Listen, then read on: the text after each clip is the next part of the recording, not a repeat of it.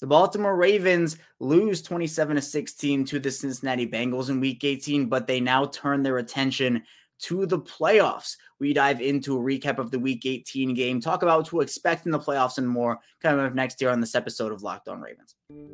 You are Locked on Ravens, your daily Baltimore Ravens podcast, part of the Locked on Podcast Network, your team every day.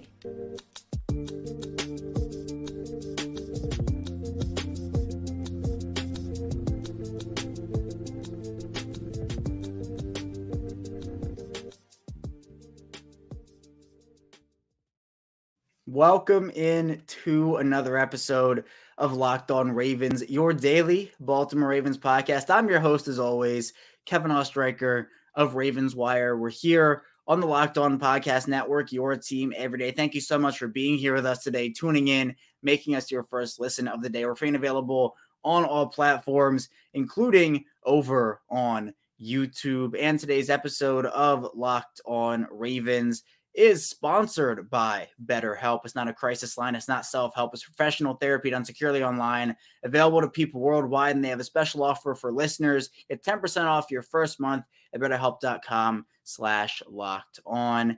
And we return here. The Ravens do fall 27-16 to the Cincinnati Bengals in Week 18. It was a game that the Ravens didn't really play many of their guys on offense. The defense, for the most part, was at full strength. You had Marcus Peters out of this one, Brandon Stevens as well, but Calais Campbell came back. That was a good sign. And it was mostly, obviously, Lamar Jackson not in. Anthony Brown was the one who got the start. No Mark Andrews, no J.K. Dobbins, no Kevin Zeitler. So we'll talk about the game, and we'll also talk about what to expect, because these two teams are going to be playing again Sunday night, 8:15. We got Sunday Night Football again, the second time these two teams match up. So in the first segment, we'll talk about the game. We'll talk about the offense. Second segment, we'll talk about the Ravens defense. But in that final segment, I really do want to focus in on this matchup again, because I do think that based off of what we saw, the Cincinnati Bengals team can be beaten by the Ravens, especially if Lamar Jackson is able to make it back. Be sure to stay tuned for that final segment. But we are daily here on Locked on Ravens, so if you do like daily Ravens content, be sure to like this video,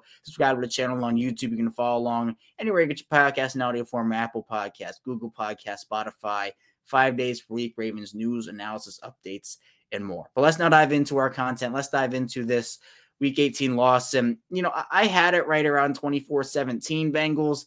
27-16 Bengals. I was pretty on point, not exactly, but you know, I'll take a flower instead of flowers for that. But regardless, Anthony Brown comes in here, first NFL start in Cincinnati after coming in against Pittsburgh a couple weeks ago and actually doing, I think, a pretty good job. Definitely room for improvement for Anthony Brown. Was not overly impressive in this game. Had two very early interceptions on back-to-back possessions. One was, I tweeted it out and people seemed to like it. I said, Anthony Brown finds a wide open Jesse Bates and the Bengals take over right around midfield, because really there wasn't anyone he was throwing to. There was a bit of pressure in his face, so I will give him the benefit of the doubt there. But, you know, I don't see anything where it's like, oh, I'm not giving him a full pass on that. It wasn't a good throw. And then the other one, DeMarcus Robinson, it was a weird play with DeMarcus Robinson. The ball ends up being in the hands of a Bengals defender, though. So two interceptions on back-to-back plays. I mean, efficiency-wise, Brown was not good. 19 of 44 for 286 yards, no touchdowns, two interceptions. He had a 6.1 QBR, 46.2 quarterback rating. It just wasn't a great day overall for him. He also lost a fumble, and we'll talk about that whole sequence in a few minutes. But I know people were saying, oh, well, you know, Anthony Brown has the potential to be the backup for the Ravens, and, you know, he's better than Tyler Huntley. Look, right now, Tyler Huntley, he gives you a better chance for the Ravens just because of the experience that he has. I know that the Ravens offense, it was more of the same, where we saw the Ravens, they scored a touchdown in the red zone. It was great. It was a 2023 miracle, as I called it. They scored one early, but then they falter on two other possessions. They finished the game 1 of 3 in the red zone, which is right on par with the Tyler Huntley offenses and even the Lamar Jackson offenses before the bye week, or after the bye week, excuse me, where ever really since Week 3, this Ravens offense has struggled with consistency, whether it has been Lamar Jackson or Tyler Huntley or Anthony Brown. Now, Jackson gives you the best chance to win. I think Baltimore honestly probably could have won this game with Jackson under center is based off the way the defense was kind of stifling that Bengals offense later in the game. And I think with the way that we saw some flashes from the Ravens offense, they were few and far in between, but there were. I thought Isaiah Likely had a great game. I thought Charlie Kolar stepped up and made plays. Kenyon Drake, I thought he stepped up in the absence of Gus Edwards, who left this game with a head injury. And that's one of the things where it's just unfortunate, where I'm not sure why Edwards was playing in the first place. I mean, if you're going to rest J.K. Dobbins in that situation, I'd probably rest Gus Edwards as well and just have two. I get that having two running backs is kind of risky in some senses, but I don't know. The Ravens end up losing Gus Edwards to that head injury. He did not return to the game. We'll see throughout the week if he's able to play. That would be a big loss. And that's not a shot at Kenyon Drake or Justice Hill. I think they can do perfectly fine if Edwards has to miss the game, but Edwards does give you an element with J.K. Dobbins where I think he would be missed if he wasn't able to play in this wild card game against Cincinnati. But I do want to shout out and kind of focus a little bit on these Ravens rookie tight ends. Mark Andrews obviously was rested in this game. Isaiah Likely stepped up big time. He led this team 8 receptions, 103 yards. Sammy Watkins actually was the second leading receiver, 2 receptions for 79 yards. He averaged 39.5 yards per catch. He had that long of 47, did fumble on his second catch of the day where he had the ball ripped out from him. But Charlie Kolar had 4 for 49, had his first NFL catch and had 3 more after that. I thought both of these young tight ends looked really good. There was one play to Charlie Kolar on the left side of the field. I can't remember when it was. I think it was a little later in the game, but it looked exactly like mirror image of Mark Andrews. And I know some people call Charlie Kolar baby Mark Andrews. I saw it on that catch and I'm like, oh, is that Andrews out there? Obviously it wasn't, but it kind of looked like the same type of play, the same type of catch, same type of movements. So that was really cool to see, but the Ravens tight end position is in really good hands, even though Baltimore did move on from Nick Boyle. Obviously, that knee injury was just brutal, and the leg injury was brutal for Boyle. But with Andrews and Likely and Kolar, I think Baltimore has their tight end room of the future. They don't need to add anybody else at that position right now. I think they're pretty good and pretty set over there.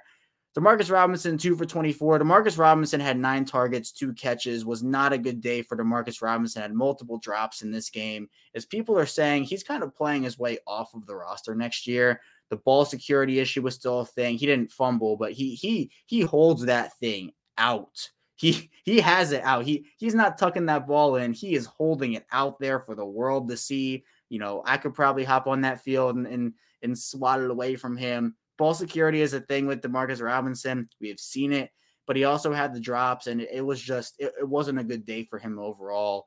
So it was unfortunate because it seems like he's been a preferred target of these Ravens quarterbacks, especially as a wide receiver, but it didn't translate to production and honestly translated to a couple of negative plays. Kenyon Drake, 2 for 19, Tyler Wallace, 1 for 12. James Proche, opportunity for James Proche, made a big catch, but the issue was he went out of bounds voluntarily and it didn't count.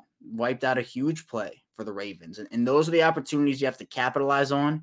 If you're a receiver who hasn't really done a lot, at least on the field in the regular season throughout his NFL career, preseason, he's been good in the preseason. Training camp, been really good in training camp, but you have to translate that over. And James Proche just hasn't done a lot with those opportunities. So that was unfortunate to see overall. I mean, other team stats here, the Ravens ended up running 75 total plays. I mean, they threw the ball a lot. They went 6 of 16 on third down, which is okay efficiency, hovering right around 33%, a little better than 33%. Have that there. Fourth down, they were 0 for 2 on their fourth down plays. So, like to see that a little more. 5 for 22 penalty wise, not horrible overall, but it's really the 4 turnovers that stand out. The Ravens win this game without those 4 turnovers, I think, overall. They held the ball for us a little bit less than Cincinnati did, 28-41 compared to 31-19. So room for improvement for Anthony Brown, some flashes from the young tight ends, but this was a game that was always going to be an uphill battle because you just didn't have your offensive stars and you lose Gus Edwards. So I think the young guys performed admirably in this one, but I think the reinforcements that Baltimore gets on offense next week, hopefully led by Lamar Jackson, will help a ton. in this one. But coming up on our second segment, we'll be diving into the Ravens defense and how they actually stifled this Bengals offense a little bit, despite them putting up 27 points. So be sure to stay tuned. Still a lot to talk about here on Locked on Ravens. But first, this episode is sponsored by Tommy John. In winter mornings, they can be super, super brutal. So here's a tip for tackling the day in comfort. Grab new Tommy John loungewear and take cozy wherever you go. And when you start the new year in Tommy John, you're that much more comfortable, so you can do everything better. Tommy John has loungewear, pajamas, and underwear that have dozens of comfort innovations like luxuriously soft tri-blend and micromodal fabrics with four-way stretch, and with over 20 million pairs sold and thousands of five-star reviews. People love Tommy John. That's why Tommy John doesn't have customers. They have fanatics, and no one knows what 2023 is going to throw at us. So you can get comfortable and tackle it head on. A new year means it's time for new Tommy John loungewear. All Tommy John loungewear is machine washable and dryer safe, because dealing with dry cleaning is no way to start the year. So get 20% off your first order at TommyJohn.com/lockedon. 20% off right now with TommyJohn.com/lockedon. See site for details. And this show is sponsored by BetterHelp Therapy Online. And I really do wish life came with a user manual, but BetterHelp Online therapy is basically the next best thing. And unfortunately, life doesn't come with that user manual. So when it's not working for you, it's normal to feel stuck. But therapists are trained to help you figure out the cause of challenging emotions and learn productive coping skills, which makes therapy the closest thing to a guided tour of the complex engine called You. BetterHelp has connected over 3 million people with licensed therapists. It's convenient, secure, and accessible anywhere, 100% online. And therapy has so many benefits, like learning coping skills, self-empowerment, dealing with trauma, and more. And so many have benefited from therapy. So if you need to feel your best, everyone deserves that. BetterHelp makes it easier to get started. As the world's largest therapy service, they've matched millions of people with professionally licensed and vetted therapists, available 100% online. You have all the benefits of in-person therapy. Plus, it's more convenient, it's more accessible, and it's more affordable. All you have to do is fill out a brief questionnaire to match with a therapist, and if things aren't clicking, you can easily switch to a new therapist at any time. It really couldn't be simpler. There are no waiting rooms, there's no traffic, and there's no endless searching for the right therapist. Get unstuck with BetterHelp. Learn more and save 10% off your first month at BetterHelp.com/lockedon. That's BetterHelp, HELP.com/lockedon. We returned here. It's our second segment of Locked On Ravens. Kevin Ostreicher still here with you as we dive into our defensive review. Baltimore, obviously, again, losing 27-16 to the Cincinnati Bengals. And this defensive unit, they gave up 27 points overall to this Bengals team. But the thing is, especially early on, they were not gifted great field position by their offense. Those two interceptions, Cincinnati started pretty deep into Baltimore territory, or at least pretty close to Baltimore territory, where, usually if you're a defense, you want to start is, maybe the 10-yard line, the 20-yard line. Baltimore's offense gave Cincinnati the ball back pretty deep into their own territory, which was not great because it didn't allow the defense to really get anything going. The Bengals start after the first interception. The Bengals started at the Baltimore 48-yard line. Cincinnati goes and scores a touchdown off of that drive. It was an 8-play, 48-yard drive. Then that next interception comes, and the Bengals get the ball at the Baltimore 32-yard line, and then all the Bengals needed is 3 plays, 32 yards, 43 seconds to score a touchdown there. So those 14 points were kind of gifted to Cincinnati by the Baltimore offense. And look, Cincinnati, they did what they were supposed to do. They had a short field, they took advantage, and they capitalized. So credit to the Cincinnati offense, but the Baltimore defense, they were not put in a favorable situation there. But I do think after that, the Ravens defense, they played that bend don't break defensive style. I mean, Cincinnati, they scored 3 touchdowns on the day, but it just felt like the Ravens defense didn't give up like crazy amounts of big plays. They settled in, I think, as the game went on. And I do want to make it clear that this was a fully healthy, well, for the most part, fully healthy Cincinnati offense. Joe Burrow played, T. Higgins and Jamar Chase and Tyler Boyd and the offensive line and every old friend Hayden Hurst, everybody. And I was surprised. I was actually really shocked that Cincinnati didn't pull their starters in this one. They lost an offensive lineman. I'd be pretty shocked if Alex Kappa played in this wildcard game. Maybe he does. I'm not saying it's out of the question, but that injury did not look good. And that's the risky run of playing. And look, the Bengals kind of had to do it because of the coin flip situation, where they didn't want to have the threat of losing this game and then having to play a playoff game that in normal circumstances would be on their home turf. They would lose that home field advantage because of a coin flip. They needed to win the game for that to not happen. So you had to play your starters if you're Cincinnati. I get that and I understand it. But the Ravens, they put up a fight in this game. You know, so most people expect them to roll over and they were going to get blown out. They didn't have their offensive starters. It was a third-string quarterback.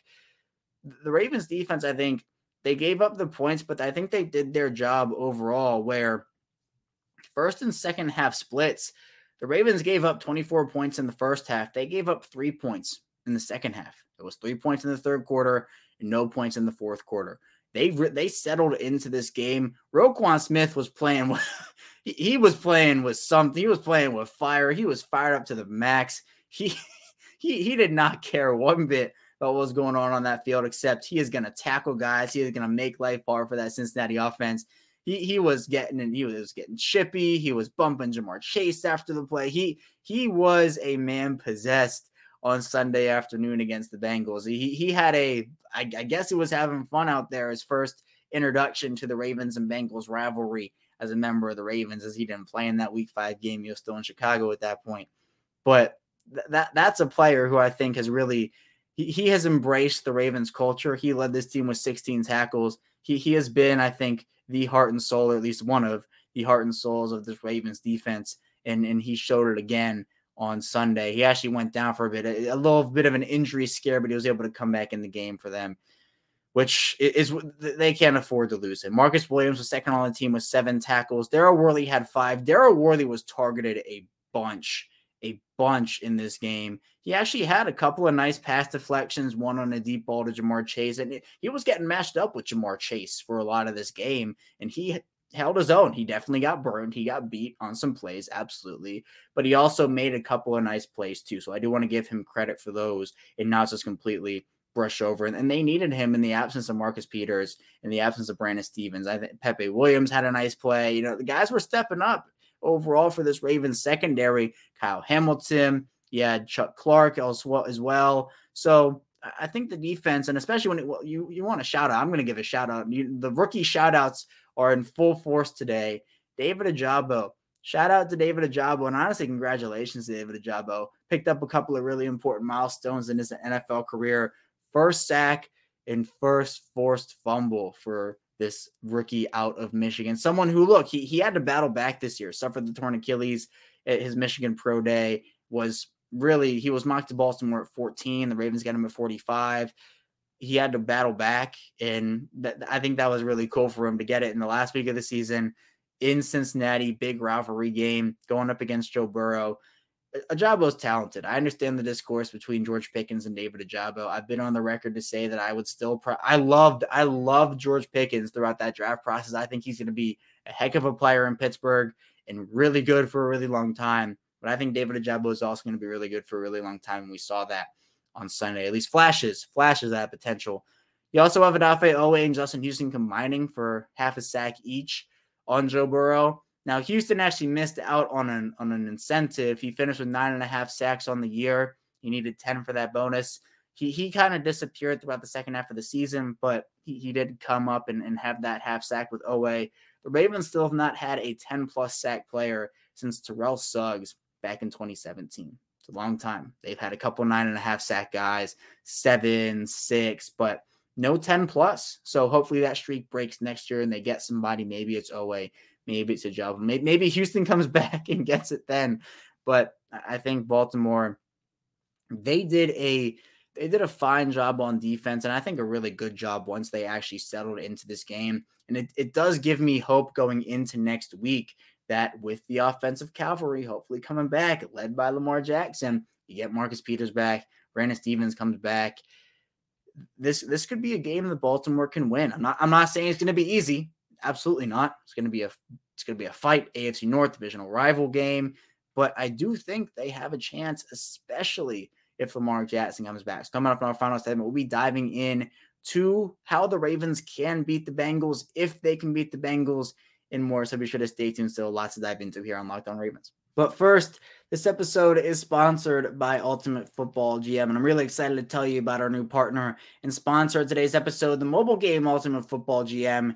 If you've ever dreamed of becoming an NFL general manager or managing your football franchise, your dream can come true, and this game is absolutely definitely for you. You can play through the season and lead your team to glory. You're responsible for things like hiring the right coaches and coordinators. You can trade players. You can make draft picks. You can even navigate your franchise through free agency and the draft and all the ups and downs of a season. You have all this in a challenging, realistic game world. Ultimate Football GM is completely free and playable offline, as well as you can play on the go as you want and when you want to. We have a little competition going on between the Locked On NFL hosts over here, so if you want to do that with your family or friends, absolutely do it. It's super fun. Locked On Ravens listeners get a 100% free boost to their franchise when using promo code Locked On in all caps in the game. So that's Locked On in all caps. So make sure to check it out today. Download the game at ultimate-gm.com or look it up on the app stores. That's ultimate-gm.com. Ultimate Football GM, start your dynasty today. We return here. It's our final segment of Locked On Ravens here on Monday. Kevin Ostreicher, your host, still here with you. And we're going to talk about this Ravens and Bengals wild card weekend matchup, round three edition. And they're playing in prime time. We got the Sunday night football action. It's time to play the music. It's time to light the lights. We got prime time again for Baltimore. They played a lot of prime time games this year. We've got flexes and everything for them, but they're going to be playing their third and final game of this season against Cincinnati here. And this is the biggest one. This is the winner take all, advancing in the second round of the playoffs. But first, you got to get past your division rival. And I actually think that Baltimore can do it. I think that they can. Now, they have to clean up a couple things, but I think this game gave me encouragement. Again, in the fact that a lot of people thought that with everything that Cincinnati had going on for them in terms of the offense clicking at a high level, this is a team that has gone on a tear recently and has really picked up their stride over the last couple of months. The Ravens, I think, held their own in a game where they didn't have their first or second string quarterback. They didn't have their number one. Well, you can argue, but J.K. Dobbins is one of your top two backs. They didn't have the number one tight end. Didn't have their top right guard, who, Pro Bowler, by the way, snubbed. But regardless, didn't have their number two corner, their number three corner. They were missing guys all over the place. And while Anthony Brown and this Ravens offense had 4 turnovers, I do think they probably win this game with Lamar Jackson. And part of that is the fact that obviously Lamar Jackson is such a dynamic playmaker, but Lamar's been a lot better in terms of being careful with the ball. It has been bad at times. I think that Giants game is really one where you look at that and you're thinking the end of game management there was not great from him. But at the same time, you have to be able to, one, be better execution-wise and be better play-calling-wise. In this game, end of the half, I said we were going to talk about in the first segment. I kind of forgot, so we're going to do it now. The Ravens had the opportunity to go up and get points. They were deep in their own territory, though, right before the half. And so you can say, well, hey, the Ravens defense gave up 27 points. Well, they actually only really gave up 21 or 20, depending on how you look at it, because the Cincinnati defense scored 6 of those points, or 7 if you want to count the extra point that was off of it, because the Ravens decide to throw the ball from deep in their own territory with less than a minute to go, multiple pass plays, putting Anthony Brown in that situation. And, I tweeted out that, it's bad play management, bad situational awareness by Greg Roman, but John Harbaugh falls in that category as well. John Harbaugh does not get off here because I don't know the inner workings of the Ravens. Every team does it differently in terms of what the head coach has the say over, in terms of, do they give all the power over to the offensive coordinator? Is it a joint effort? Is it mostly the head coach?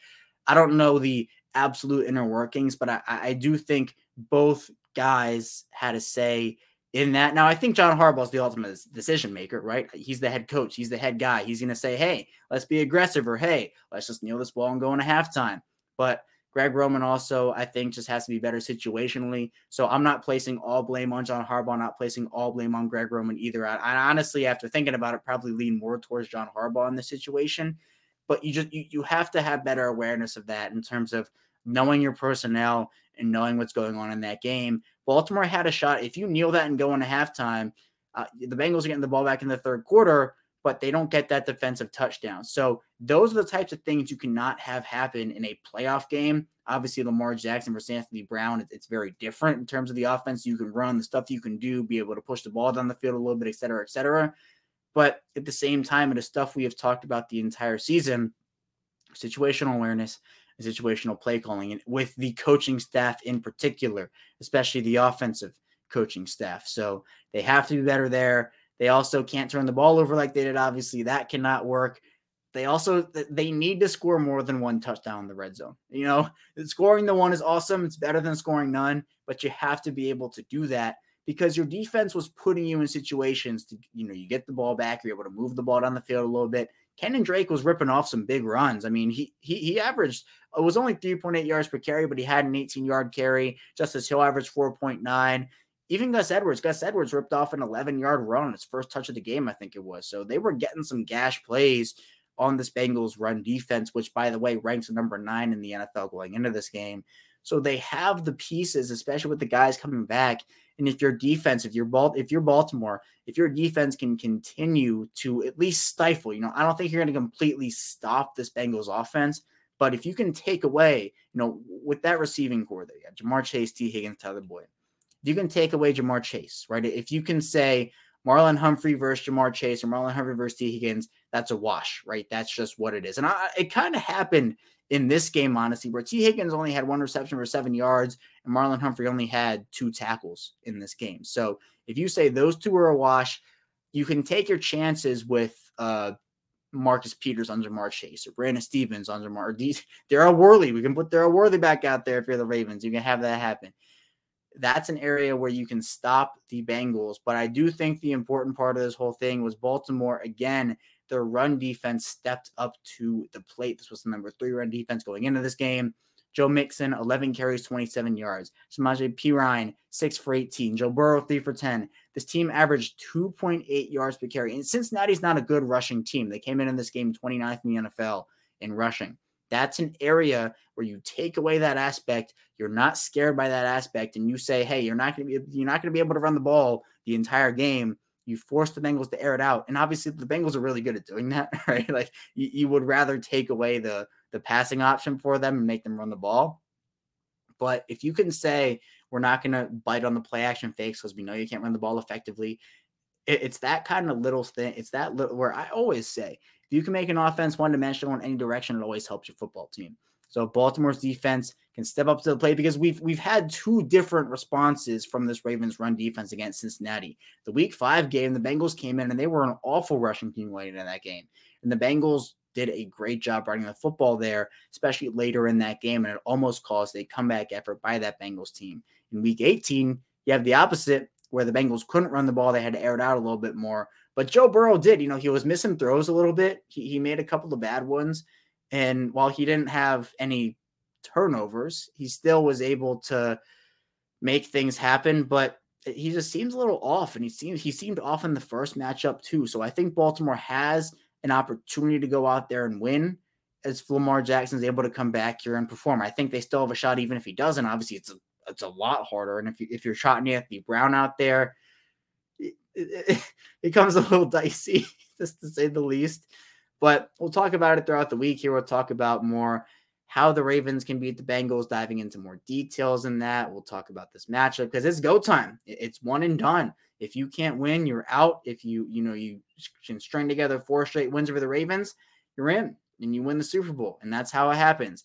A team can get hot. A team can go on a run. And you know, I talked with James Jarko of Locked on Bucks, and he said it's not the team that played the best in the regular season that wins the Super Bowl. It's the team that gets hot at the right time. And if the Ravens can get hot at the right time, they can get their guys back. They can do something this postseason, but they're going to have a joint effort, have a lot go their way, and be able to shore up things that have plagued them all season in a really short amount of time. So can they do it? We'll see. We'll be able to talk about that, dive into it throughout the rest of the week. So if you do want Daily Ravens content, again, be sure to like this video, subscribe to the channel on YouTube, follow along in audio format as well. We're here for you 5 days a week. We'll be covering this Ravens and Bengals wildcard weekend matchup throughout the entirety of the week. And I do think after the Bengals game on Sunday night, I'm going to try my hand at going live and doing my first ever live Locked on Ravens episode. I'm almost at 900 episodes. I've never done a live show. I think I'm going to try to change that. Hopefully, we'll see. Not set in stone yet, but I think I'm going to try to change that on Sunday night. So win or lose, we'll celebrate together or we will mourn together the Ravens season. We'll figure out what goes on. But thank you so much for tuning in today. That's all I have for you here today on Locked On Ravens. Thank you so much for tuning in. When we get back here tomorrow, I'll be diving into more Ravens content. So be sure to stay tuned for that, and I will see you right back here tomorrow.